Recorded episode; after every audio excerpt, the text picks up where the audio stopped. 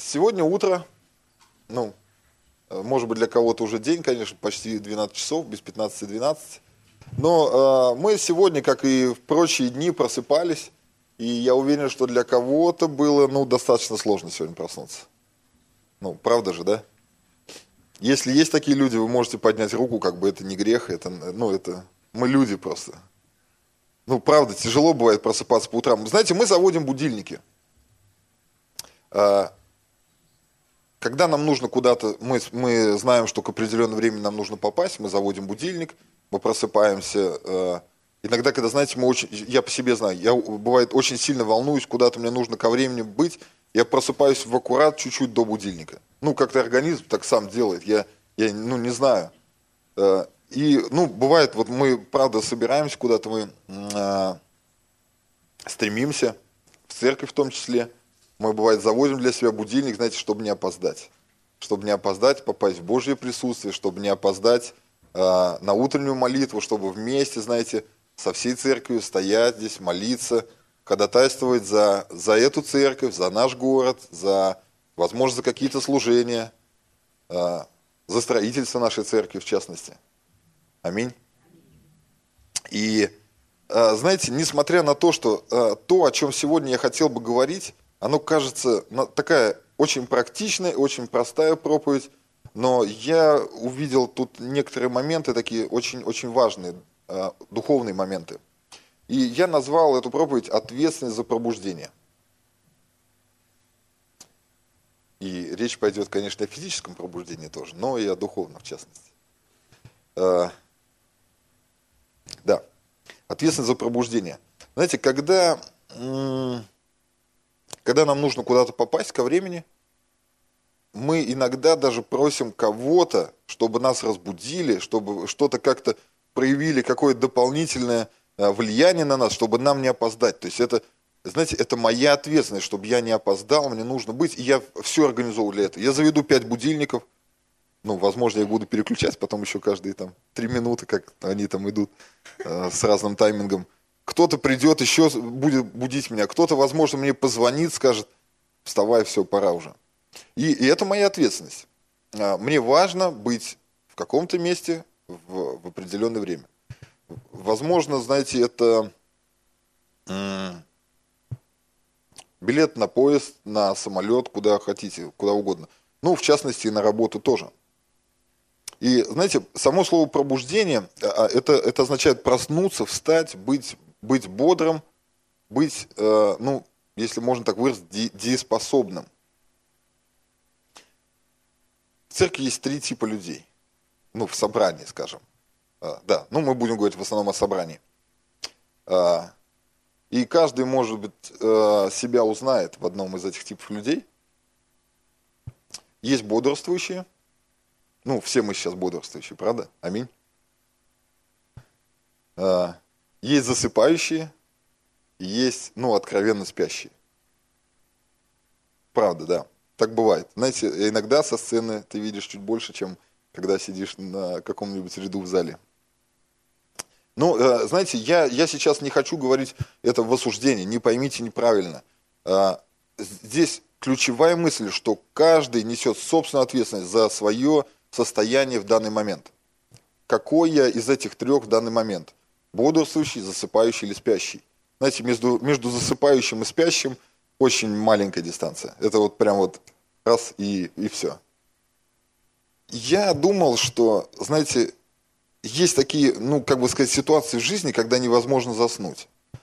Ну, когда что-то вот тебя должно бодрить, и вот как бы в этом состоянии ты не можешь заснуть. Но потом я сам себя переубедил в этом, доказав сам себе обратное. Знаете, я работал еще, когда давно служил на альтернативной службе, а, передо мной шел такой конвейер, там, ну, мы делали керамзит, керамзитовый цех. И на этом конвейере просто глина шла, и там надо было доставать из него крупные там какие-то штуки, палки, камни, проволоку, там что-то еще. И э, когда работаешь в ночную смену, бывает, что ты засыпаешь, вот как ты сидишь там или стоишь за этим конвейером, вот в этой совершенно позе, в этом состоянии ты засыпаешь, тебе снится, что конвейер продолжается, идет, и там на нем чисто, и ничего нет, никаких вкраплений, ничего не нужно оттуда удалять, все замечательно. И в какой-то момент ты слышишь, что-то встал конвейер, там что-то заклинило, какой-то дубина там или камень попал. И ты раз просыпаешься, и что случилось? Я думал, что на мотоцикле а, за рулем невозможно уснуть. Может быть, кто-то так думает и по сей час. Знаете, я вам докажу обратно. Я засыпал за рулем на мотоцикле. А, может быть, показаться, что нужно держать баланс, нужно там как-то постоянно находиться в концентрации в какой-то. Да, но я засыпал за рулем на мотоцикле. И это было достаточно опасно. Хорошо, со мной рядом там был мой друг, который, знаете, в, в, уже в последний момент начал меня догонять и просто мне начал сигналить, потому что я, ну, я, я как спал, и знаете, когда ты едешь ровно по дороге ночью, э, свет фары, вокруг ты ничего не видишь, то вот просто мелькающая вот эта черно-белая разметка, она как бы тебя укачивает, и ты засыпаешь. И ты уже видишь просто кино какое-то или мультик. Ровная дорога, ничего, никаких препятствий, ничего не мешает. Ты едешь в своей полосе, все хорошо – знаете, я, я просто услышал э, уже сильный сигнал рядом с собой, открываю глаза, еду со скоростью примерно 120 км в час, и у меня до фуры метров 10 осталось, наверное, чтобы ее не догнать. Я прям, знаете, очень быстро взбодрился, моментально как-то обрулил ее, еду такой, думаю, фу, еще бы несколько секунд, и, ну, привет, наверное, вообще, все. Прошло минут пять, ситуация повторяется ровным образом. Вот, ну вот опять, опять мне снится мультик, шикарная ровная дорога, и я засыпаю. Есть критические ситуации в жизни, когда, казалось бы, человек должен быть собран, сконцентрирован, а, как-то вот, вот настолько, как сказать, собранность в нем должна быть в этот момент, что он не должен спать. И все равно люди засыпают. Ну, я не знаю, с чем это связано. Знаете, э, Некоторые говорят, я футбол могу смотреть там всю ночь и вообще не спать. Ну, кто любит футбол? Ну, есть же, да, такие люди. Кто, может быть, футбол, волейбол, там разные, разные виды спорта. И люди следят за соревнованиями, знаете, их, их что-то вот, они, они настолько вовлечены в процесс, что они просто вот и сна вообще не в одном глазу. Может быть, для кого-то это какие-нибудь, я не знаю, компьютерные игры. Я, я вспоминаю себя, ну, правда, мы могли там по 12 часов в сутки играть, вообще не вставая из-за компьютера. Ну, были вот такие, знаете, глупые времена, я покаялся уже сто раз. А, советую всем покаяться, кто еще не покаялся в этом. Это, это время, потраченное напрасно вообще, просто вычеркнуто из жизни. Ничего развивающего, ничего поучительного, ничего, э, может быть, э, как бы сказать, делающего из, из, э, ну, строящего меня, ну, скажем так, Компьютерные игры – это вообще пустота. Есть логические игры, возможно, они на какое-то время улучшают твою концентрацию или что-то помогают, но последующем все. Э, кто-то, э, может быть, любит сериалы. Ну, знаете, не грех любить сериалы вообще так-то. Ну, э, грех уделять этому гораздо больше времени, может быть, чем, чем молитве, чем, чем чтению Писания, чем, чем служению. Когда твои приоритеты смещаются, вот это вот уже можно назвать грехом. Знаете, потому что самое первое в жизни христианина это, это все, что связано с Господом, это все, что связано со служением, это молитва и так далее. И люди, когда, знаете, вот так вот э, посвящают свое время э, каким-то вот вещам, они вообще забывают о сне. Когда люди э, приходят в служение, приходит в собрание воскресное, то бывает, знаете, человек стоит, прославляет, прославление идет, он поднимает руки, и вот, он, вот она бодро, знаете, и какое-то вот такое наполнение, только присаживается, только, только проповедник начинает о чем-то говорить, и, и так, знаете, глаза медленно закрываются, потом подбородок падает на грудь, и все. Но в лучшем случае мы не слышим храпа. Ну, простите, если, если э, много юмора вы считаете, но на самом деле это э, и, и забавно, с одной стороны, но с другой стороны это достаточно, достаточно страшная и печальная ситуация. Я, я чуть позже я, я буду объяснять, почему я так э, говорю. И люди задают вопрос, ну а что мне делать в этот момент? Я, ну, какая-то усталость, может быть, физическое недомогание, может, еще какие-то вещи – что, что, как мне вообще, я не могу бороться. Знаете, вот в этот момент нужно обязательно стараться бороться. Потому что, знаете, это, это не простой сон во время служения, это не простой сон во время проповеди. А, дьявол, он находит различные моменты, какие-то различные варианты, как нас усыпить каким-то образом, как на нас повлиять, как, знаете, просто сделать то, чтобы а, я, может быть, не услышал для себя что-то очень важное. Может быть, я закрыл глаза и просто отключился на две секунды. Но, может быть, именно в эти две секунды было что-то важное сказано. Может быть, Бог, знаете, он, он хочет сказать прямо вот именно в это время что-то для меня. И важно смотреть за своим соседом, друзья. Знаете, не как Каин, который говорил, ну что, я сторож братству своему. Если ты чувствуешь, твой сосед засыпает, ты можешь там раз вот там подбудить немножко. Это нормально, это, это, это не, не плохо и не хорошо, это просто, как бы сказать, ты переживаешь за него, потому что ты также хочешь, чтобы он получил от служения слово в свою жизнь по максимуму.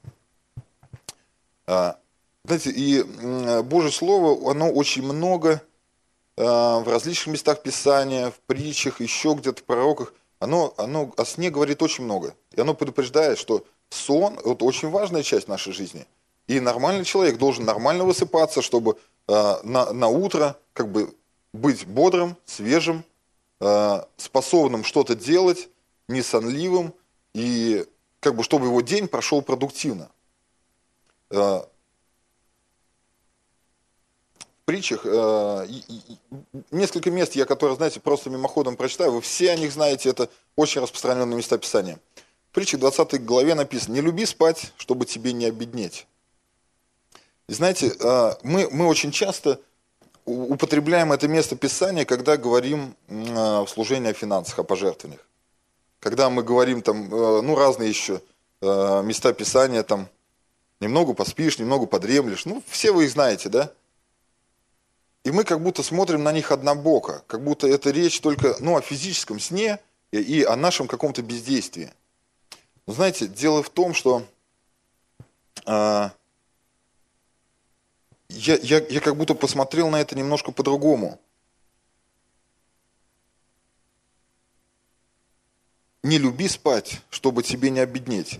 Знаете, когда, когда я сижу в собрании, когда я, может быть, а, просто где-то на работе слушаю какую-то проповедь, а, насыщаюсь, знаете, Словом Божьим, я начинаю обогащаться.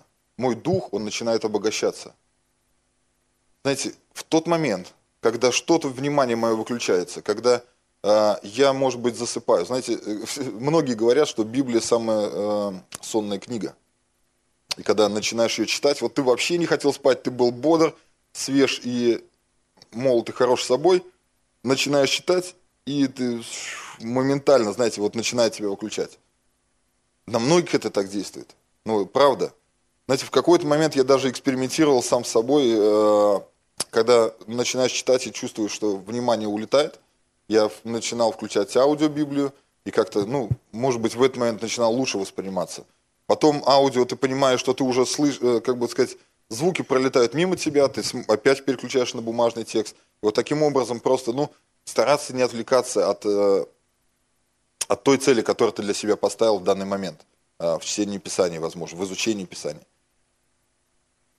Когда человек засыпает, когда, когда его внимание переключается на что-то другое, он, он перестает обогащаться, то есть он начинает беднеть.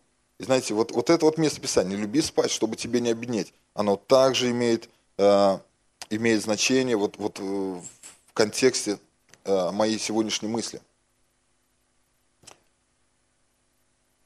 Знаете, э, в, в Библии есть очень интересное место Писания. Э,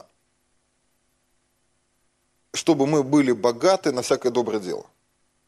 Ну, многие знают, да? Э, это место Писания очень часто тоже применяется в, в проповеди о финансах, о десятинах, о даяниях и так далее. И здесь тоже очень интересный есть смысл. Знаете, всякое доброе дело, э, и, наверное, самым добрым делом, которое мы можем сделать, это, это не то, что мы можем уделить, может быть, какое-то э, физическое, ну, финансовое, э, пожертвование или что-то, какое-то внимание человеку не имеющему. На самом деле, самое доброе дело, которое мы можем сделать, это проповедь Евангелия. Как я могу быть богатым на вот это доброе дело, на проповедь Евангелия, если, знаете, я, я, э, мой, мой сосуд, хотите, мой кошелек внутренний духовный, он обеднел, потому что я не насыщаюсь этим. Потому что я, я в какой-то момент упускаю или мое внимание переключается, когда, когда нужно вот сохранить вот эту концентрацию. Тогда, знаете, как, как я могу служить Богу и людям, если я не пополняю постоянно вот эту духовную казну мою – вот, вот это духовное насыщение, духовное э, обогащение. Потому что, э, знаете, Библия сравнивает Слово Божие как э, нечто драгоценное, нечто невероятно драгоценное. Как, как золото или как еще другие вещи. Знаете, вот, вот эти вот такие аллегории, они, они на самом деле неспроста. Если мы внимательно изучаем Писание, то мы понимаем, что а, где-то есть абсолютно практичные вещи, да, когда там говорится, что нужно делать так и так, и чтобы ну, что-то там было, там происходило. Где-то есть вещи, которые можно посмотреть как и на практические, так и на духовные. Ну, и практически с духовной точки зрения.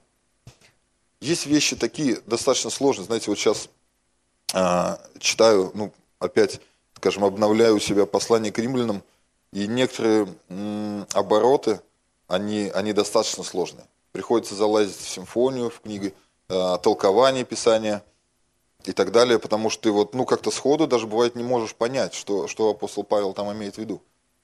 Но когда ты начинаешь разбираться, ты, э, ты открываешь что-то такое, знаете, как, будто ты вот в глубину копнул. Мы вчера с братом, э, я, я быстренько поехал в деревню, э, и мы решили быстро пойти на рыбалку. Внезапно. Вот так вот. Что делать? Пойдем на рыбалку, пойдем. Черви есть? Нет. Пошли копать. Ну, благо сейчас земля сырая, знаете, осенняя, там где не копнешь, там везде. И чем глубже ты копаешь, тем больше. И, знаете, когда мы углубляемся в Писание, то мы все больше, больше, больше открываем для себя чего-то невероятно полезного, важного, ценного. И, как сказать, ну, как написано, да, что слово обоюдоострый меч. Он, знаете, просто вот чем глубже ты погружаешься в изучение, тем больше и больше вот он как-то прям вот острием в твою жизнь попадает не, не как-то, не знаете, не, не размазано так вот. Ну, нахватался умных мыслей, там, по верхушкам пошибал, и все, как бы, я, я теперь такой вот эрудированный человек, немножко из Библии знаю, немножко оттуда, немножко отсюда. Но вот, вот этот принцип Библии, он работает невероятно. Углубление в, в изучении Писания, оно открывает вот всесторонне, знаете, все грани его. Потому что, ну, Писание это, ну, вообще, э, Библия вообще не, не простая книга, скажем так. Это не, не может быть не какой-то роман там публицистический, э, который ты просто прочитал, ознакомился, получил какую-то информацию. Ну, может быть, эта информация что-то произвела в тебе внутри, какие-то эмоции, может быть, нет, ну, неважно. Просто узнал информацию. Знаете, Библия, она, она способна изменять нашу жизнь. А, вы можете подумать, как? То есть я читаю, вроде как жил, так и живу. Но когда, знаете, когда э, я молюсь о том, чтобы Бог открывал мне, Бог не оставляет такие молитвы неотвеченными. Притче еще в 20 главе тоже написано, интересное тоже место Писания. «Держи открытыми глаза твои, и будешь доста есть хлеба». Знаете, это, это можно к этому же отнести. Тогда, когда я, я полностью сконцентрирован на на получение от Бога того, что Он для меня сейчас приготовил, и казалось бы, вот я стою перед Его присутствием, я не могу уснуть в этот момент. Знаете, ну, как, как мы себе это представляем, да?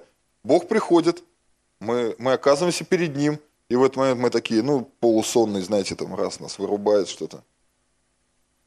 Ну, скорее всего, тогда э, Бог может там подозвать того, кто не спит в этот момент. А спящих, ну, пусть отдыхают, хорошо, классно. Знаете, э, когда, когда я читаю Писание, когда я изучаю Писание, когда я вникаю, значит, желаю получить Божье откровение, тогда Бог начинает меня наполнять настолько, что мне, мне достаточно даже для того, чтобы я мог уже делиться этим с кем-то. Когда я держу глаза открытыми, когда я не отвлекаю свое, э, как сказать, мое внимание, оно не может быть отвлечено – тогда я, э, как здесь в притчах написано, и будешь досыта есть хлеб. Слово Божие сравнивается с хлебом, да, с пищей, с питанием. И мы, мы тогда насыщаемся, знаете, и досыта это, это не так, что мне просто стало плохо, я объелся, и я все, теперь ничего не могу сделать. Досыта, я понимаю это настолько, что у тебя есть столько, что ты можешь еще и отдать лишнее. И ты можешь еще и поделиться с кем-то тем, что, э, что тебя питает. Знаете, есть интересные люди, э, интересные методики, как, например, изучать английский язык или китайский язык, если хотите.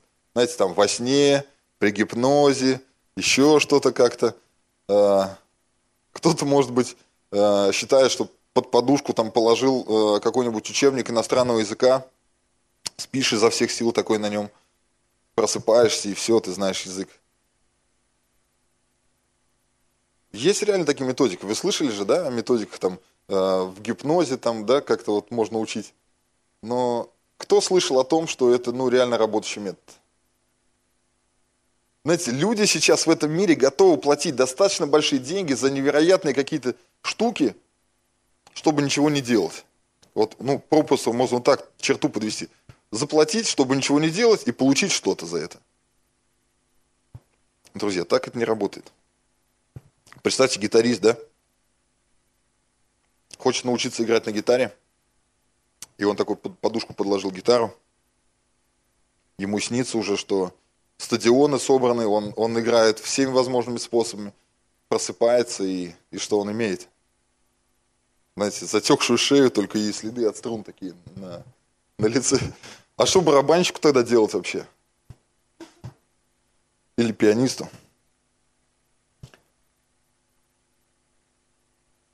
Знаете, нам очень важно держать наши глаза, наши духовные глаза, ну, как и физически тоже, открытыми – именно в тот момент стараться, когда нас, может быть, склоняет вот, вот в это состояние сна или в это состояние какой-то дремоты. А, кто-то, может быть, даже скажет, что, знаете, вот это чудесное состояние, когда я могу спать в Божьем присутствии, оно, это исцеляющее состояние. Но я не читал об этом в Библии, я не помню, честно. Были ли такие места? Когда-то кто-то экспериментировал с такими вещами. Я знаю, что есть церкви, и это на самом деле очень забавно, и я, я могу об этом говорить, ну, потому что это, это что-то человеческое, знаете, что, что приносят люди, что, а, может быть, идет разрез с Писанием. И я, я так рад, что, знаете, в нашей церкви мы, мы не занимаемся такими вещами. Когда э, первые ряды, там, например, выгораживаются, делаются такие святые спальные места, чтобы, может быть, пастора и служители в Божьем присутствии могли отдыхать, спать, и как, они объясняют, значит, это тем, что в этот момент пастором в этой церкви становится сам Дух Святой, и он сам творит здесь все, что ему нужно. И люди просто вот спят в Божьем присутствии, вот получая что-то невероятное. Знаете, это невероятная глупость на самом деле. Когда мы приходим, а, нас, может быть, вызывает начальник на работе.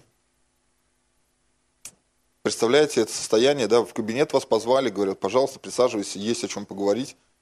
И ты в этот момент такой, о, как чудесно, я посплю, пожалуй. Скорее всего, после этого начальнику больше не о чем будет с вами говорить.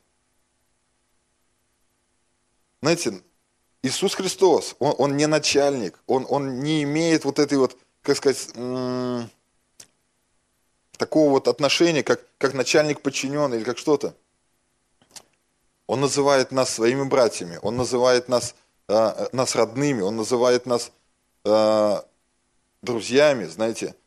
И когда, когда мы, мы предстаем перед Ним, когда мы находимся в Его присутствии, разве возможно находиться в таком состоянии? Разве возможно, знаете, э, находиться в состоянии какого-то вот, вот такого духовного сна? Может быть, э,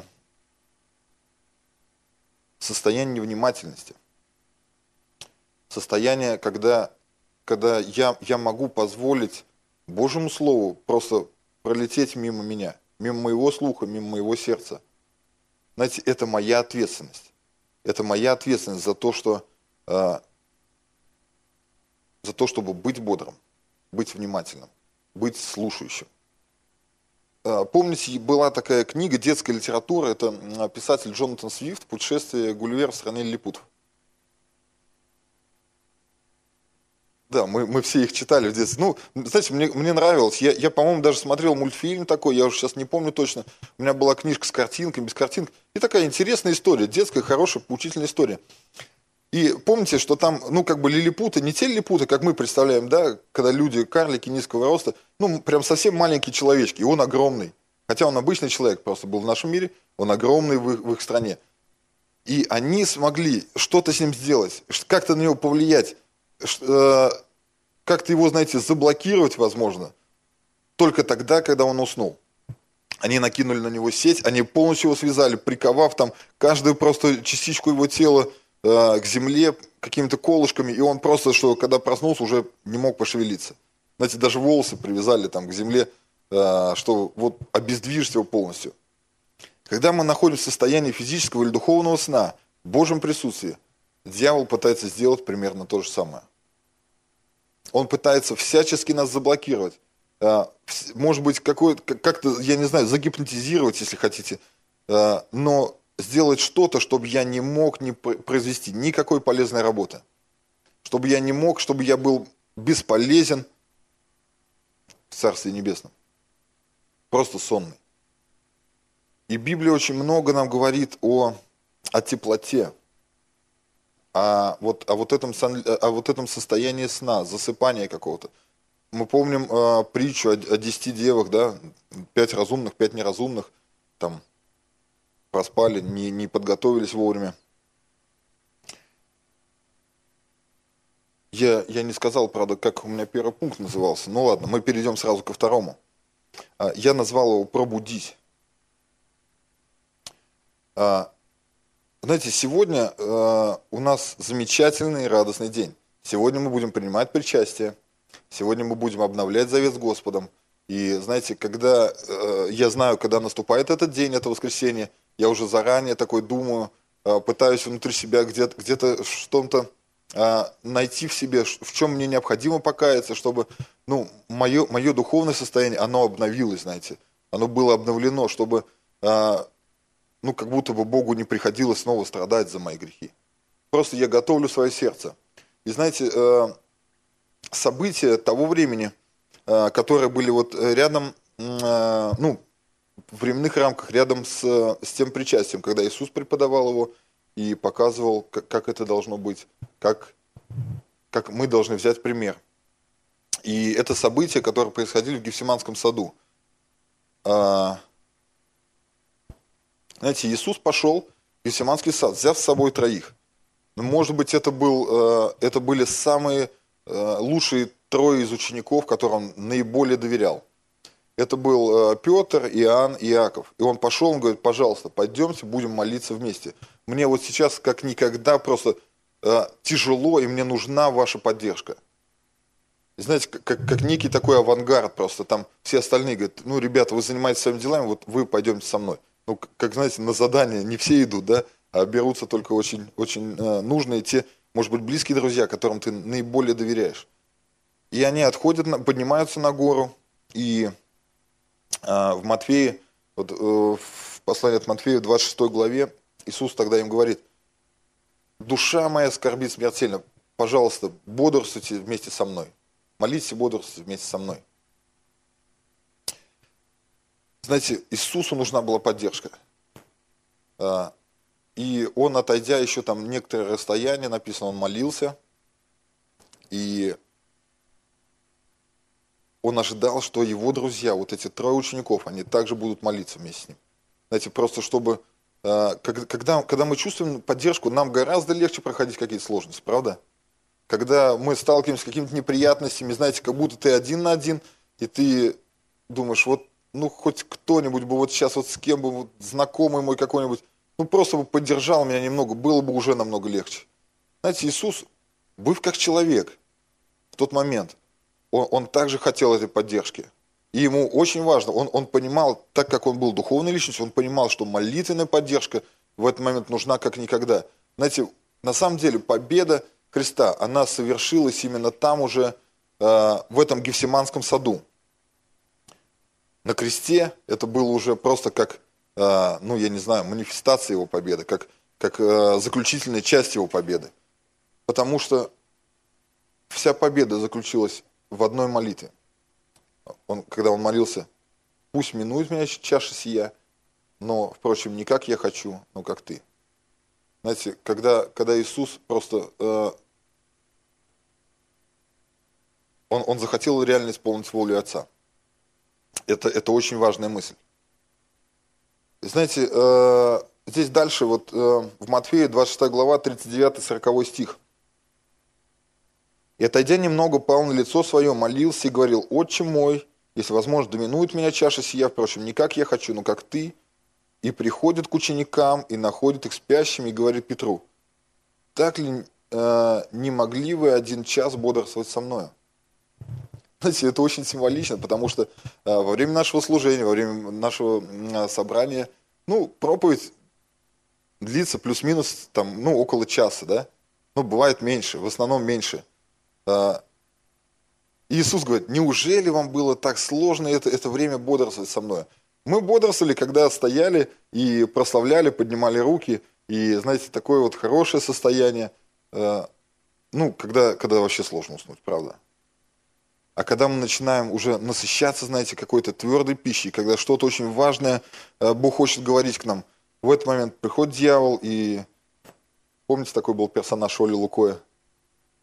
И он так там дул тебе в затылок приятным воздухом, и ты такой засыпал и видел классные сны. Я, кстати, не знаю, почему я сейчас его вспомнил. И почему-то с дьяволом сравнил. Ну, нет, это, это, это два разных персонажа, неважно. А, знаете, дьявол приходит, он начинает атаковать, он находит какие-то зацепки, какие-то варианты, какие-то ключи к, на, к нам, к нашей плоти, знаете, которая написано, что плоть немощна, дух же силен. Находит какие-то вот варианты подхода к нашей плоти, и наша плоть, она просто поддается, и знаете, духу уже тяжело бодрствовать, духу уже тяжело сопротивляться.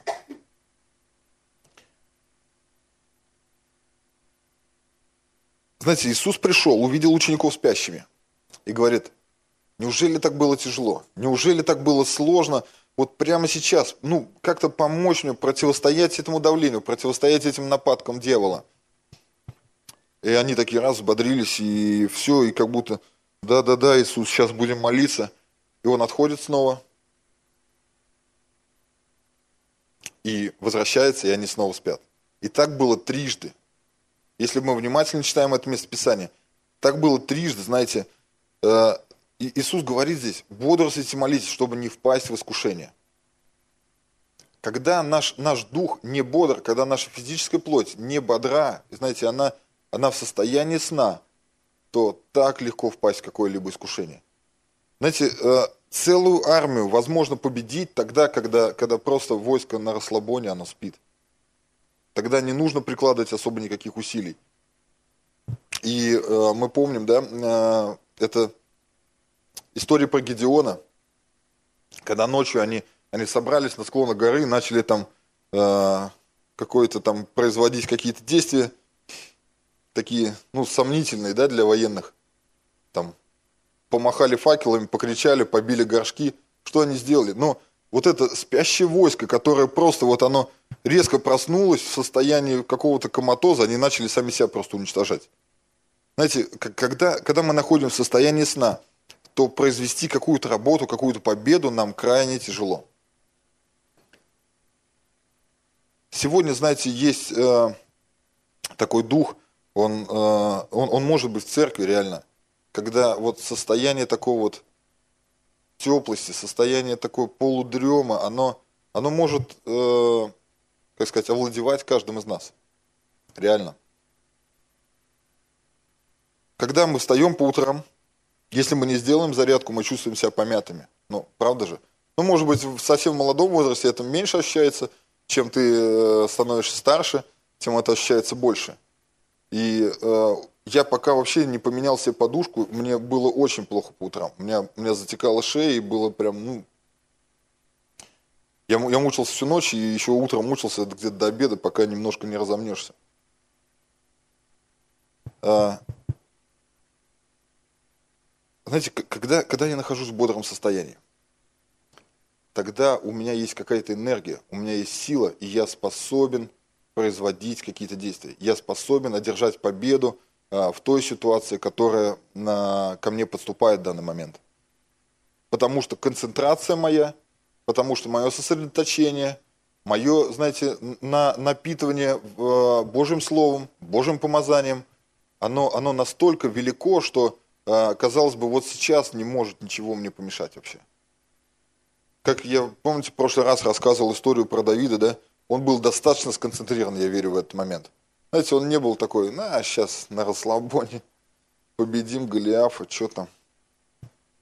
Он был достаточно сконцентрирован. Он, он реально, он переживал, и он, э, вот в этот момент пришел Бог и дал ему победу.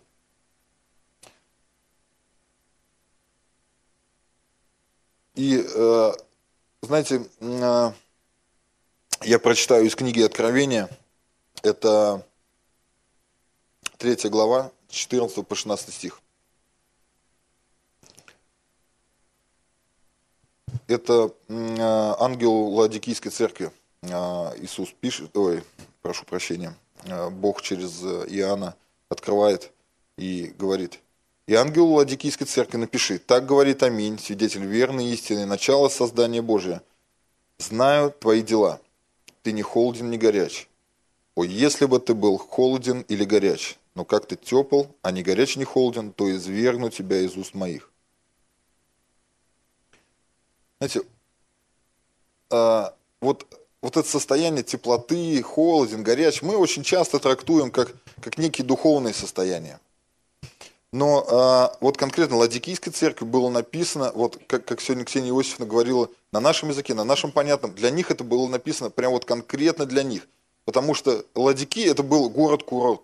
Если хотите, может быть, э, как, не знаю, там горячий ключ или Синтуки или что-то такое – Туда вся Римская империя приезжала э, лечиться, отдыхать, подлечиваться.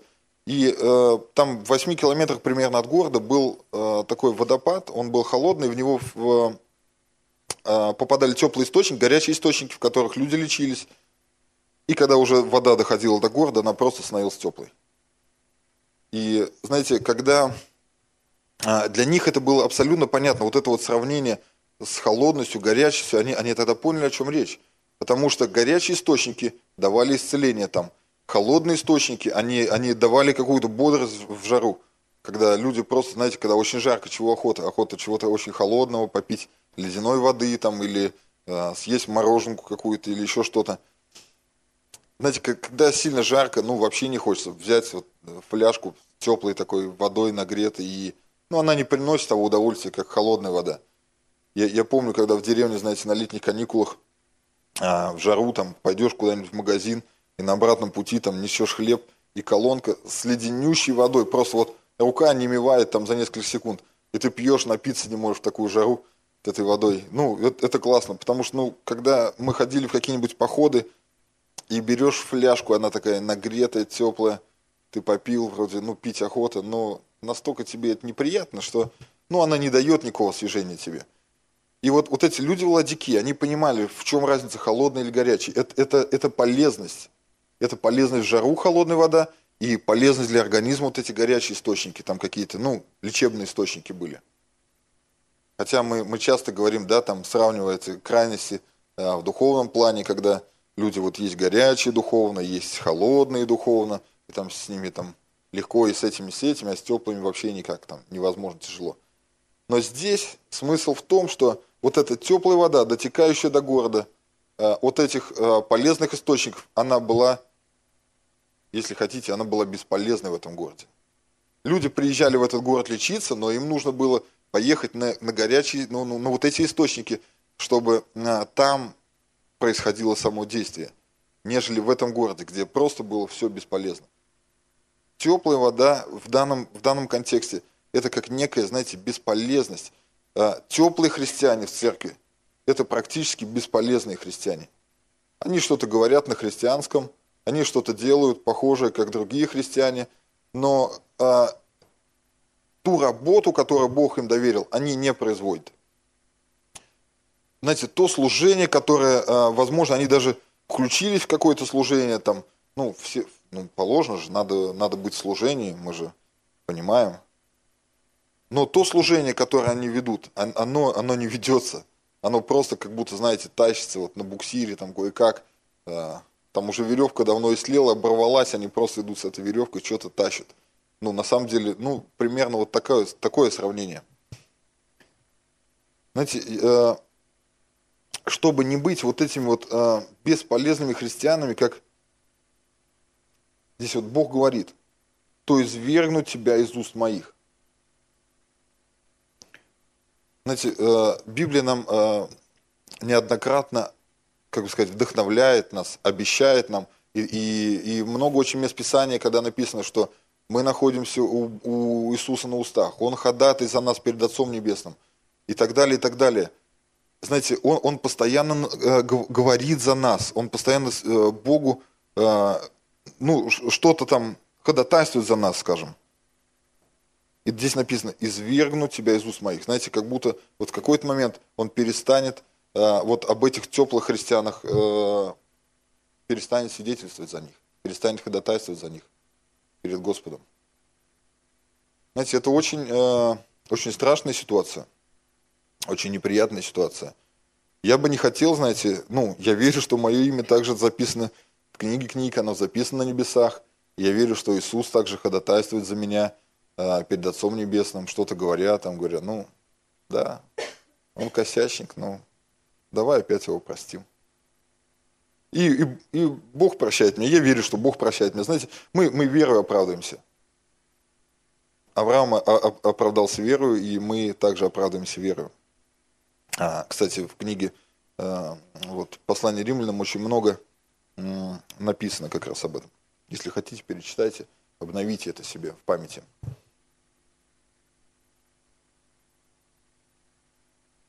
Знаете, э, когда-то, однажды мы молились в церкви, я, я не помню кому, может быть, вы напомните мне, э, было такое слово, что Бог приготовил огромное, знаете, какое-то вот излияние для церкви, которое как будто бы висит над этой церковью. Кто, кто, кто это говорил? Вы не помните, нет? Это, может быть, было даже несколько лет назад уже, э, на каком-то служении, я не помню. Я увидел, что вот это вот, знаете, вот это вот приготовленное излияние, которое висит над церковью, это, это как будто, знаете, какой-то, ну просто резиновая емкость вот с этими благословениями. И что нужно просто э, взять и, и как-то проткнуть, прорвать ее. Невозможно прорвать, знаете, в спящем состоянии. Ты можешь так потыкать, помять, и оно раз, и все опять вернется в свою форму. Ты не произведешь ничего такого мощного. Знаете, когда, когда церковь реально не спящая, когда церковь реально бодрствующая, а, все единодушно, знаете, как вот эта первая церковь, когда, когда сошел Дух Святой а, в праздник День Пятидесятницы. Ну, кстати, очень, очень любопытно, да, мы часто говорим, что на 50-й день, там, ну, что-то путаем. Это был просто праздник День Пятидесятницы, старый еврейский праздник, который они э, традиционно отмечали, как бы никак не связан с 50-м днем, ну, с э, отшествием там Иисуса Христа, вознесением и так далее. Они единодушно пребывали вместе, они находились в бодрствовании.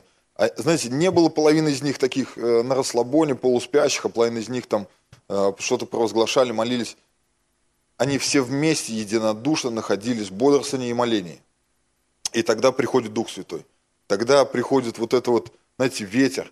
Тогда приходит прорывание, если хотите, вот этой емкости с Божьими благословениями, которая готова излиться на эту церковь. Знаете, если, если кто-то ее только там вот потыкал, кто-то кто помял, кто-то потрогал, и один-два попытались там ее как-то пробить, разрушить, то, ну, вряд ли, знаете, на, на церковь может излиться вот это полное благословение.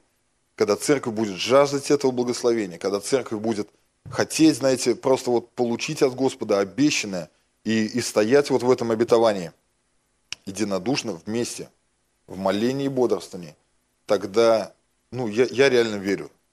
Знаете, может быть, а, я вот в этой церкви конкретно нахожусь, может быть, еще до того момента, потому что это обетование было для данной церкви, и я верю, и, ну, я реально жду этого. Я хочу, чтобы вот эта вот емкость, она, она была прорвана именно на эту церковь. Ну, если, если вы понимаете сейчас, о чем я говорю. А, Последний пункт я назвал, знаете, бодрый или бодрый, продуктивный, через тире. То есть, если я бодрый, я могу производить какой-то труд. Я могу что-то делать. Я, я не нахожусь вот в состоянии засыпания, когда меня нужно ткнуть, там, пнуть, и, возможно, я зашевелюсь. Очень много, на самом деле, на работе таких людей, ну, бывает. Когда я там занимался еще в строительстве, работал, через меня прошло колоссальное количество работников разных. И знаете, многих приходилось отправлять, ну, сразу домой там. Они приехали в командировку, думали, денег заработают. И они такие, знаете, ни рыба, ни мясо. Такая соя какая-то. Они вроде говорят очень хорошо на, на рабочем языке, но работу производить не способны. Кто-то постоянно просыпает, кто-то, у кого-то проблемы там с какими-то зависимостями, у кого-то кто-то просто слишком много говорит о себе, но по факту никак не может подтвердить ни свою квалификацию, ни свои навыки. Знаете, когда мы, когда мы не так много говорим о себе, как, как много мы способны делать, э, еще раз попытаюсь сейчас сказать, когда мы меньше говорим о себе, о каких своих заслугах, нежели э, за нас говорят наши дела, тогда, знаете, тогда приходит победа. Тогда приходит какой-то подъем, тогда приходит э, обновление в нашем труде. Когда какой-то начальник увидит, что его подчиненный делает больше, чем он его просил, больше, чем он ему доверил, и это нормально, это помогает э, в целом организации развиваться, тогда, знаете, я уверен, что такой начальник э, ну, поступит правильно.